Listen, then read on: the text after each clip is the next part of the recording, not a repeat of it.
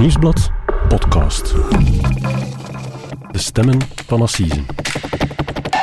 Hallo, mijn naam is Pieter Huyberechts, misdaadreporter bij Het Nieuwsblad. En ik ben Cedric Lagast, journalist bij diezelfde krant. En dit is onze podcast De Stemmen van Assise, waarbij we voor elk belangrijk proces in een zaak duiken. En vandaag hebben we het over de moord op een vijfenzeventigjarige man, Raymond Vanthournout. Hij werd op straat aangetroffen in Hoevenen. Het zette de speurders voor een raadsel. Tot een kassaticket van een hamburgerrestaurant uiteindelijk opheldering bracht.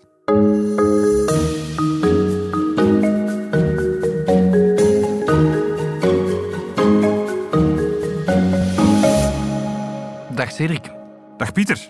Cedric, blij hier terug te zijn in onze podcaststudio op Linkeroever. Uh, blij ook dat we samen een interessant gerechtelijk onderzoek uh, onder de loep kunnen nemen. Absoluut. Want uh, jullie hebben uh, eerder deze week al een speciale aflevering opgenomen, met name over de opheldering uh, van de moord op, op juf Mieken. Spannende ontknoping daar, spannende doorbraak.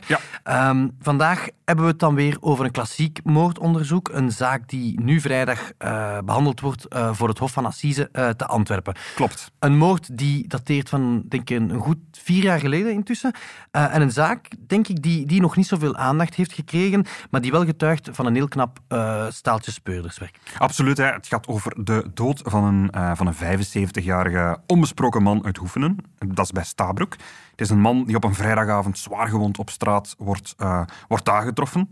Hij zal een paar dagen later eigenlijk sterven in het ziekenhuis. Mm-hmm. Maar bon, op dat moment, op het moment dat hij daar wordt gevonden, komt de politie al toe. Er wordt een onderzoek gestart. Um, En de omstandigheden van zijn aantreffen maakten het speurders eigenlijk van, van bij de start niet echt makkelijk om, om, om de zaak op te lossen. Hè? Want zoals gezegd, het was een onbesproken man. Er was niet echt direct duidelijk wat daar zou kunnen gebeurd zijn of waarom iemand hem zou kunnen aangevallen hebben. Hij had er niet direct vijanden. Uh, en omdat hij op straat werd gevonden, waren er niet meteen duidelijke sporen of zo naar de moordenaar. Hè? Vrijdag krijgen we een assiseproces. Dat wil zeggen dat er op een of andere manier een doorbraak moet zijn geweest. Kan je ons ja, uitleggen, wat was die doorbraak dan? Wel, soms zit het kraken van zo'n zaak in, in, in de kleine details. Hè. En deze keer was het een, een beetje een achteloos achtergelaten snipper papier dat ze hebben teruggevonden. Een kassaticket eigenlijk, die de bal aan het rollen bracht. De Populierenlaan in Hoevenen, normaal een rustige buurt, maar nu zijn bewoners verontrust. Vrijdagavond, iets voor middernacht, krijgt een buurtbewoner van vijfenzeventig hier zware klappen. Een getuige ziet dat de man in de haag wordt gesleurd en slaat alarm. De dader neemt de auto van het slachtoffer en scheurt er vandoor met gedoofde lichten. Cedric, we horen hier een geluidsfragment van A T V. Mm-hmm. Het gaat dus over een, het onderzoek naar een, een man van vijfenzeventig die levenloos op straat wordt aangetroffen. Uh, wat is daaraan vooraf gegaan? Wel, het, het gebeurt dus op een vrijdagavond in februari tweeduizend achttien in de Populierenlaan in Hoevenen. Uh, voor wie dat niet kent, dat is een deelgemeente van, uh, van Stabroek. Dat ligt in het uh, noorden van Antwerpen. En we zijn in een, uh, een gewone woonwijk uh, met... met uh, Met gewone rijwoningen eigenlijk. Voilà. Er is een vrouw die s'avonds uh, om uh, elf uur dertig, drieëntwintig uur dertig, dat is al laat eigenlijk, die plots lawaai hoort op straat. Ze trekt daar de rolluiken van haar slaapkamer naar boven en ze ziet hoe iemand, een man, een andere man van op de straat in de bosjes sleurt. De bosjes recht tegenover haar huis. En um, ze ziet verder in die straat nog een auto staan met draaiende motor, met de, met de, met de portieren open. En ja, dat is iets dat er natuurlijk... niet altijd. Ja, dan ga je niet gewoon terug in je zetel zitten. Ik neem aan dat die vrouw ingrijpt. Uh, wat doet ze precies? Wel, in een reflex, ze doet blijkbaar het raam open en ze roept naar die mannen. Hé, wat gebeurt daar? Stop daar eens mee. Uh, en die man, die met een lichaam aan het sleuren is, die roept nog iets van, ik ben gecarcheckt. Waarop zij dan zegt van, ah, dan bel ik de politie. Mm-hmm. Nu, vervolgens uh, loopt die man, de dader, zullen we maar zeggen, terug naar de auto en hij vertrekt met gierende banden. Was er echt sprake van een carjacking dan? Nee, um, nee, dat zal later blijken. Nu, op dat moment, ze belt inderdaad de politie. De politie komt toe.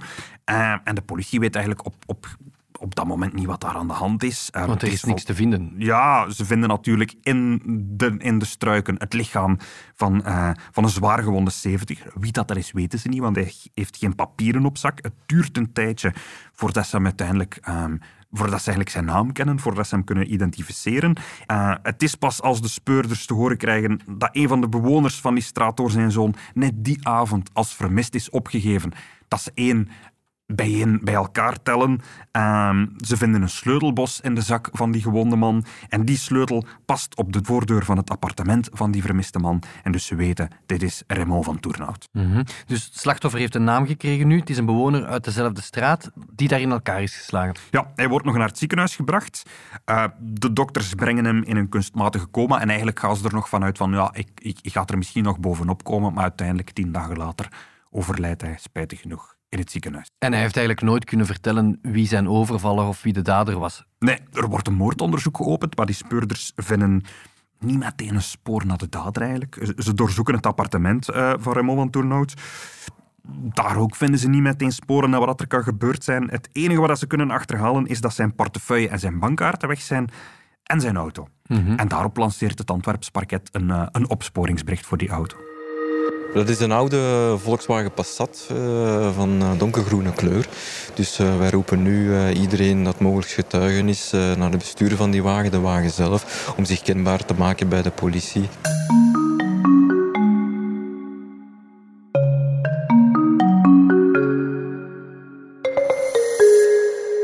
We zitten dus met een, met een slachtoffer, Raymond Vanthournout, vijfenzeventig jaar, mm-hmm. in elkaar geslagen, zestien dagen later in het ziekenhuis overleden. Onbesproken, zeg jij hier. Ja. Um, ik neem aan dat de, dat de speurders in eerste instantie gaan graven in zijn kennissenkring, in zijn verleden, om te zien van, kijk, is hij effectief zo onschuldig als jij hier nu beweert? Of heeft hij een, een verborgen levenswandel? Maar um, ja, hij lijkt echt een, een, een, een onbesproken man te zijn. Hij is uh, een Antwerpenaar. Hij is eigenlijk opgegroeid in het centrum van Antwerpen, aan de Groenplaats.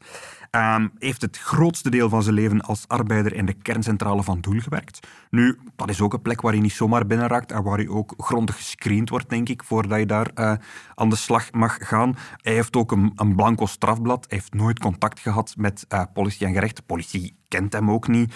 Um, iedereen ja, zegt dat dat eigenlijk een, een gepensioneerde Antwerpenaar is die heel zijn leven een, een eerlijk leven geleid heeft. Mm-hmm. En, en heeft die familie?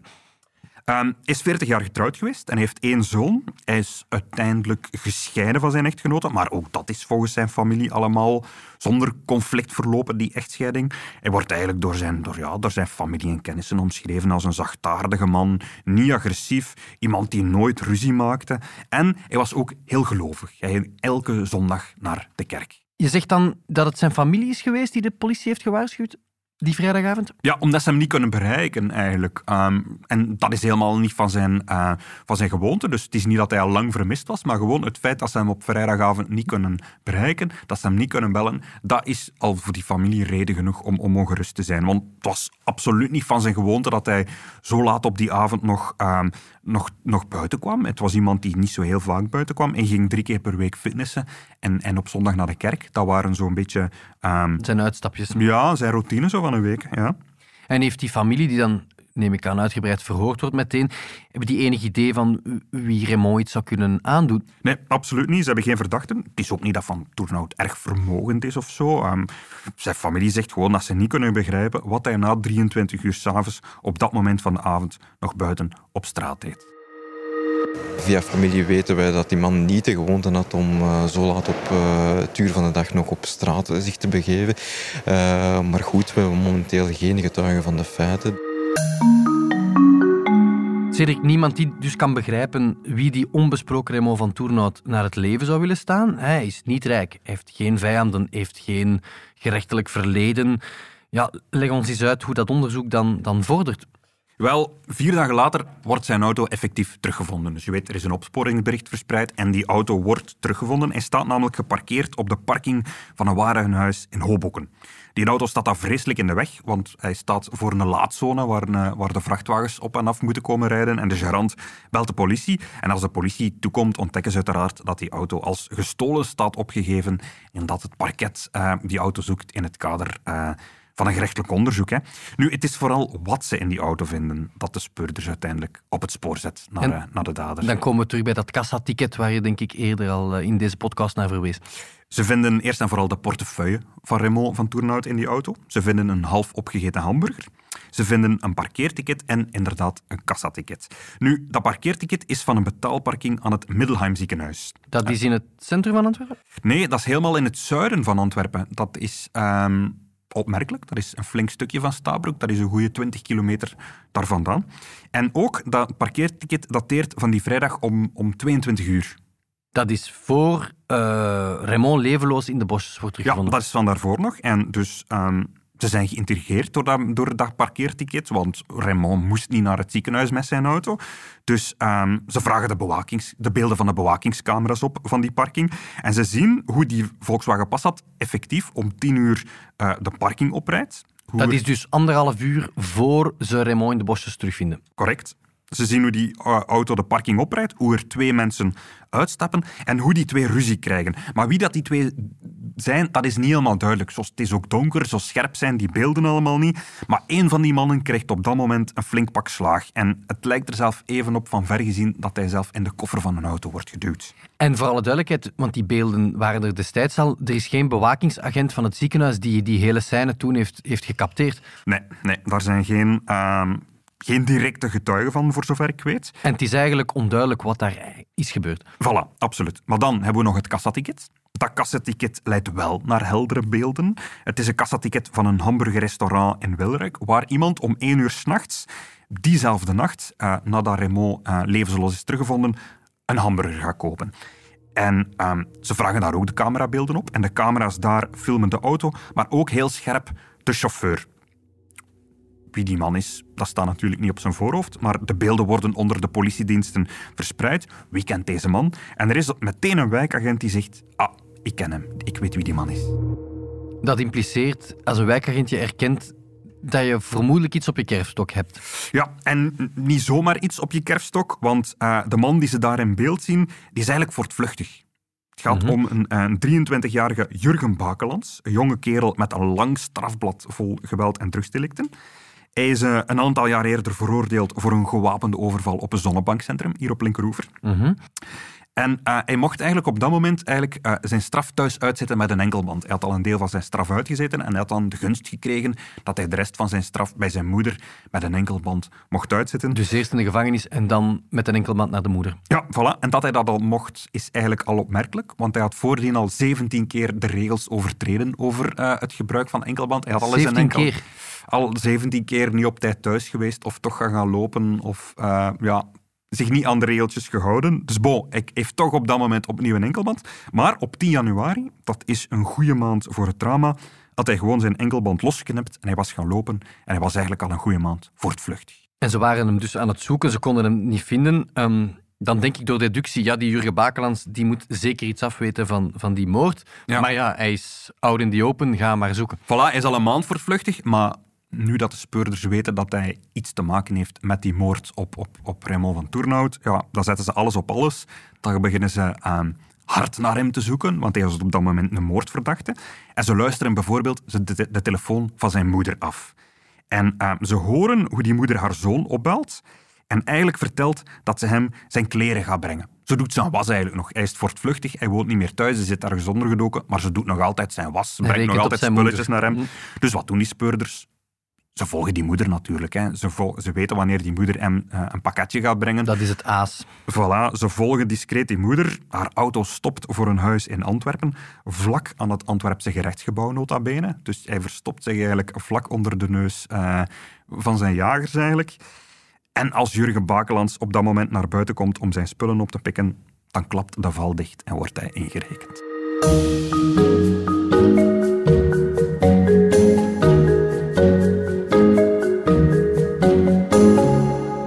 Cedric, we zitten hier met aan de ene kant ja, een hele brave zeventiger uit, uit het Stabroek, eh, onbesproken blad. Geen gerechtelijke antecedenten, ging godbeterd af en toe fitnessen en naar de kerk. Mm-hmm. Langs de andere kant, eh, je refereert ernaar ja, een, een veroordeelde voortvluchtige crimineel die zijn enkelband doorknipt.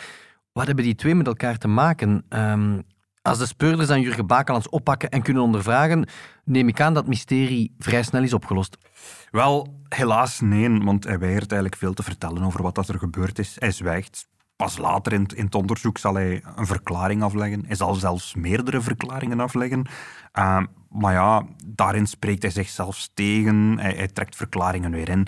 Eigenlijk, ja, van hem komen ze het niet echt te weten wat daar gebeurd is. Ze moeten, de speurders moeten eigenlijk het hele verhaal een beetje op eigen kracht proberen te reconstrueren. En ze ontdekken dat Jurgen Bakelants die bewuste avond, waarop dat alles um, zich heeft afgespeeld, dat hij um, om eenentwintig uur 's avonds op bezoek is geweest in het appartementsgebouw in Hoevenen, waar Raymond Vanthournout woonde. Dat is eigenlijk twee uur en een half voor zijn lichaam dan later die avond zal gevonden worden. Ja. Um, dus hij is op bezoek geweest bij Raymond. Maar niet bij Raymond. Hij wordt door zijn moeder afgezet aan het appartementsgebouw. En hij gaat eigenlijk op bezoek bij Cynthia. Cynthia is een, een vriendin van hem. Bij die Cynthia mocht hij logeren. Onderduiken eigenlijk, want hij, want hij, hij is vastvluchtig. Ja. Voilà. Um, dat heeft niks met, met Raymond te maken, maar op een bepaald moment um, heeft hij dorst. Hij heeft dorst. Hij wil naar de nachtwinkel om een, een fles alcohol te kopen, om een fles drank te kopen. Maar hij heeft geen vervoer, want hij is afgezet door zijn moeder. En Cynthia heeft ook geen vervoer. En daarom zou hij aan uh, de brave buurman van Cynthia gevraagd hebben of dat hij zijn auto mocht lenen. Ze kenden elkaar niet, voor alle duidelijkheid. Ze, ze, ze hadden elkaar nog nooit ontmoet. Mm-hmm. En dat was dus Raymond? Absoluut. Was Raymond typen dat zijn sleutels aan een onbekende uh, man die hij nog nooit gezien heeft zou geven? Wel, vanaf daar wordt het een beetje vloe. Vanaf daar moeten we eigenlijk voortgaan op, op, op, op verklaringen bijvoorbeeld van die Cynthia en, en van, uh, uh, van Bakelants zelf. En ja, volgens Cynthia zou Raymond zijn sleutels niet meteen gegeven hebben, maar zou hij ze dan maar aangeboden hebben om Bakelants zelf naar de nachtwinkel te voeren. Mm-hmm. Um, Bakelants zelf beweert dat hij Raymond geld heeft gegeven, dat hij hem betaald heeft om hem te voeren. Als een soort taxi. Maar bon, ze zouden samen vertrokken zijn in die auto. En wat gebeurt er dan? Wel, ze zouden effectief naar de, na- naar de nachtwinkel gereden zijn. Bakelants heeft daar een fles vodka gekocht. Uh, maar vreemd genoeg duikt de Passat dan om tweeëntwintig uur die, uh, die avond op aan het Middelheim Ziekenhuis. Ik heb het al gezegd, voor de, wie dat niet weet, dat het Middelheim Ziekenhuis ligt helemaal ten zuiden van Antwerpen. Hoevenen ligt in het noorden van Antwerpen. Dat ligt ongeveer twintig kilometer van elkaar. Het is niet echt in de buurt. Het is niet logisch ook niet. Uh, bon, die auto komt toe op de parking van het ziekenhuis. Wat daar gebeurd is, is gefilmd. En de speurders zijn ervan overtuigd dat de man die daar uh, een pak slaag krijgt op de parking, op, op de bewakingsbeelden, dat dat Raymond Vanthournout is. Hij wordt in elkaar geslagen door Bakelants. Want ze hebben in de koffer van die auto een plas bloed gevonden. En dat bloed is van het vijfenzeventigjarige slachtoffer. Oké, okay, dus hij wordt in elkaar geslagen op de parking van het ziekenhuis. En dan nadien keren ze terug naar Stabroek. Ja, om drieëntwintig uur dertig zou Bakelants opnieuw bij Cynthia hebben nagebeld, vertelt ze. En hij moet dan vlak voordien zijn zware gewonde slachtoffer uit de auto hebben gehaald en in de bosjes hebben gesleurd. Dat is wat die buurvrouw, die haar rolluik naar boven trok, gezien heeft. Mm-hmm. Um, zij belt de politie. De politie komt en de voortvluchtige Bakelants wordt nerveus van al die zwaailichten in de straat en hij is weer vertrokken met de Passat van Vanthournout, die hij uiteindelijk achterlaat op de parking van een supermarkt. Voor alle duidelijkheid, Cedric, Cynthia is op geen enkele manier mee naar die nachtwinkel gegaan. Zij is eigenlijk thuisgebleven. Ja. Oké. Okay. Um, waarom is die buurman in godsnaam zo zwaar toegetakeld dan? Waar is het misgelopen? Waarom zijn ze naar dat ziekenhuis gereden? Waarom moest hij dan dood? Um, goeie vraag, Pieter. Um, Bakelants heeft ondertussen daar verschillende verhalen over opgehangen. Hij heeft daar verschillende versies over gegeven aan de speurders. Uh, zo zou hij die, die auto nodig gehad hebben om een ripdeal te plegen. Hij wou zogezegd een partij drugs verkopen aan een gangsterbende, maar in werkelijkheid wilde hij de kopers bestelen en daarvoor had hij een, een auto nodig. Nu, daar is weinig hard bewijs voor gevonden. Um, de man die op de beelden slaag krijgt, zou dan ook iemand anders geweest zijn dan Raymond. Dat zou iemand van die andere gangsterbende geweest zijn die hij een pak slaag had omdat hij die wilde beroven. Maar dan zit hij in de knoop met dat bloedspoor. Voilà, dat wordt tegengesproken door de bloedvlek in de koffer. Hè. Um, in een ander verhaal zou hij Vanthournout pas terug in, in, in Hoevenen een pak slaag gegeven hebben. Omdat, omdat de oude man een, een ongepaste toespeling over, over kinderen zou gemaakt hebben. Nu, ook daar is nooit iets van bewezen. Niemand heeft ooit gezegd dat, dat Vanthournout met zo'n dingen bezig was of zo'n dingen zou vertellen. Bakelants sleurt er uiteindelijk ook kennissen en vrienden van hem bij, van wie hij dan beweert dat zij die buurman hebben geslagen. Maar die blijken uiteindelijk allemaal uh, een, een alibi te hebben eigenlijk. Mm-hmm. Klinkt een beetje als een moordverdachte die geen kant meer uit kan en ja, zich hopeloos vastrijdt in theorieën, hypothesen, ja. uh, leugens. We um, kunnen uiteindelijk, denk ik, besluiten dat Bakelants op vier jaar tijd nooit heeft willen zeggen wat daar echt gebeurd is. Mm-hmm. Dat is natuurlijk heel sneu voor de, voor de familie van de, van de arme Raymond Vanthournout. Mm-hmm. Wat concludeert het Antwerpse gerecht eigenlijk? Wel, het parket meent dat wel degelijk Bakelants en niemand anders de dodelijke klappen heeft uh, gegeven aan, aan, aan het slachtoffer. En daarom Bakelants staat terecht voor roofmoord. Volgens het parket heeft hij Vanthournout vermoord, enkel en alleen om zijn auto te kunnen stelen.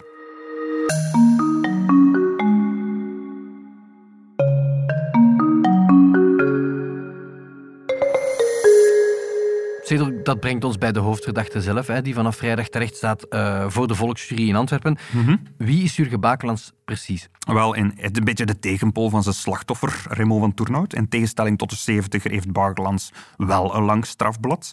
Uh, sinds zijn vijftiende eigenlijk al stapelt hij de processen verbaal op elkaar. Uh, vernielingen, vandalisme, brandstichtingen, drugs, inbraken, diefstal, geweld. Uh, hij was als kind al onhandelbaar, heeft een tijdje in de kinderpsychiatrie en in jeugdinstellingen gezeten. En ja, het is, hij is eigenlijk nooit op het rechte pad geraakt. Mm-hmm. Ik, voel, ik voel het een beetje komen, uw antwoord, maar, maar wat is de specifieke reden voor, voor, voor zoveel um, vandalisme, zoveel criminaliteit op jonge leeftijd?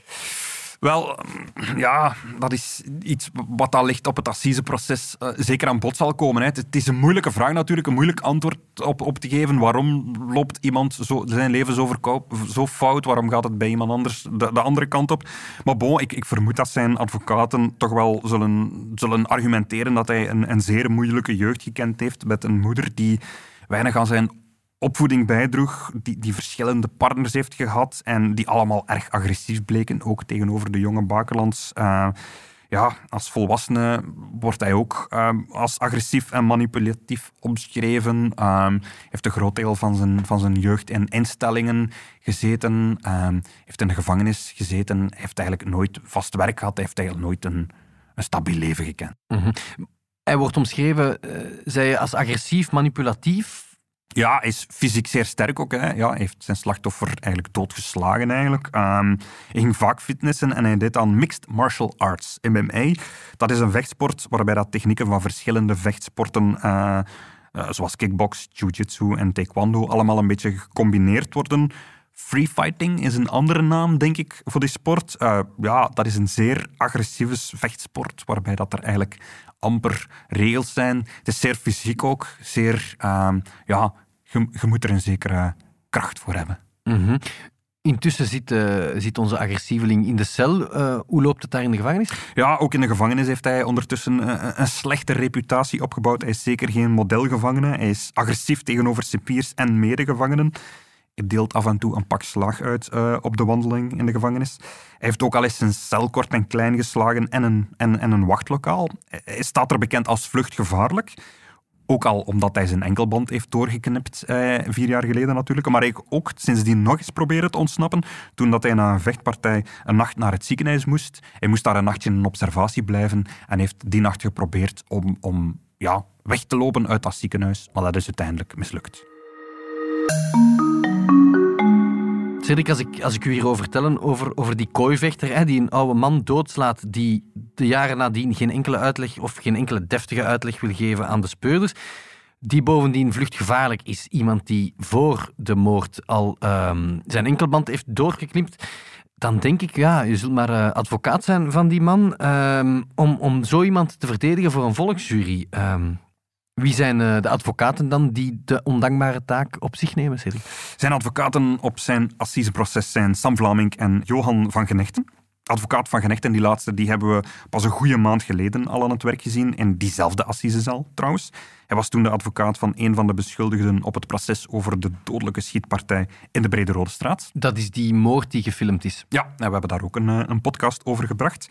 Hij was ook uh, als advocaat betrokken in de zaak rond Vera van Laar. Hij was een van de drie politiemannen die er ooit van verdacht werden betrokken te zijn bij de moord op Vera van Laar. Ook daar hebben we een podcast over gebracht natuurlijk. Mm-hmm.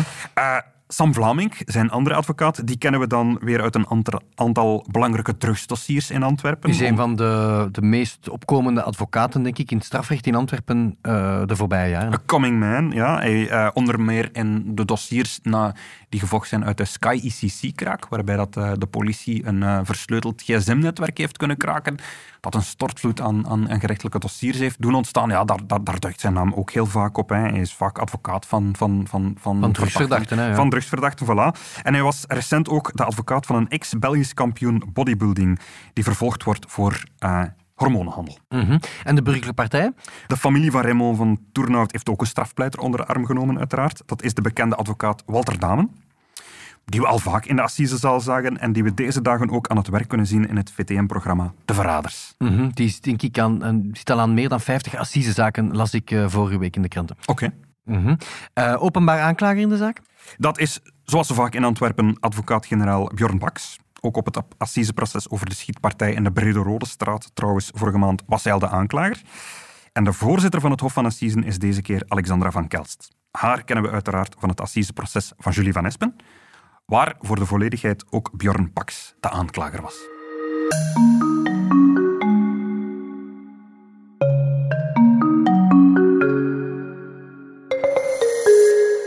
Cedric, hiermee zijn we aan het einde gekomen van een nieuwe aflevering van De Stemmen van Assise. Absoluut. Deze zaak start vrijdag voor het Assisehof in Antwerpen. En wij zullen die zaak uiteraard volgen, uh, zowel uh, online als in de krant. Um, volgende week zijn we er opnieuw met een nieuwe aflevering van De Stemmen van Assise. Yes. En misschien, we zijn sympathieke jongens, moeten we nog even um, wat reclame maken voor onze goede collega's van De Standaard, die in het weekend van één en twee april een heus podcastfestival organiseren aan de zee in Oostende. Ja. En het is ook een beetje reclame voor onszelf, want wij zijn genomineerd voor een van de prijzen die daar uit, uh, uitgereikt worden, dacht ik. In welke categorie? De categorie nieuws. De, we zijn genomineerd eigenlijk voor de beste actu- een van de beste actualiteitspodcasts, denk ik, uh, van vorig jaar. Fantastisch. Hopelijk kunnen we dat winnen. Hè? Dat, zou, dat kunnen we niet wegsteken. Uh, ik heb horen waaien dat er ook een, een soort belevingsruimte is. Uh, Over en... de stemmen van Assisen. Ja, dus ik zou zeggen, iedereen uh, die van podcasts houdt, Uh, rep u naar de zee, koop een ticket en uh, ga naar het podcastfestival van De Standaard. Cedric, uh, voor de, denk ik, bijna zestigste keer, bedankt voor uw deskundig advies. negenenvijftig, we zijn er bijna. Oké, okay, bedankt voor uw deskundig advies en tot volgende week, denk ik. Tot volgende week. Dit was De Stemmen van Assisen, een podcast van Het Nieuwsblad. De stemmen waren deze week van Pieter Huyberechts en van mezelf, Cedric Lagast. Onze dank gaat uit naar A T V voor het gebruik van enkele audiofragmenten.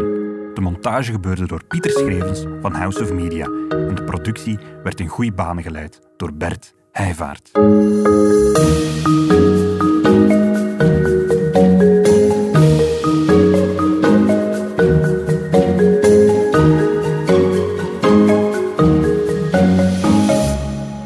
Heb je de andere podcasts van Het Nieuwsblad al beluisterd? Seks verandert alles, Het punt van Van Impe, Vrolijke vrekken, Shotcast en De koers is van ons.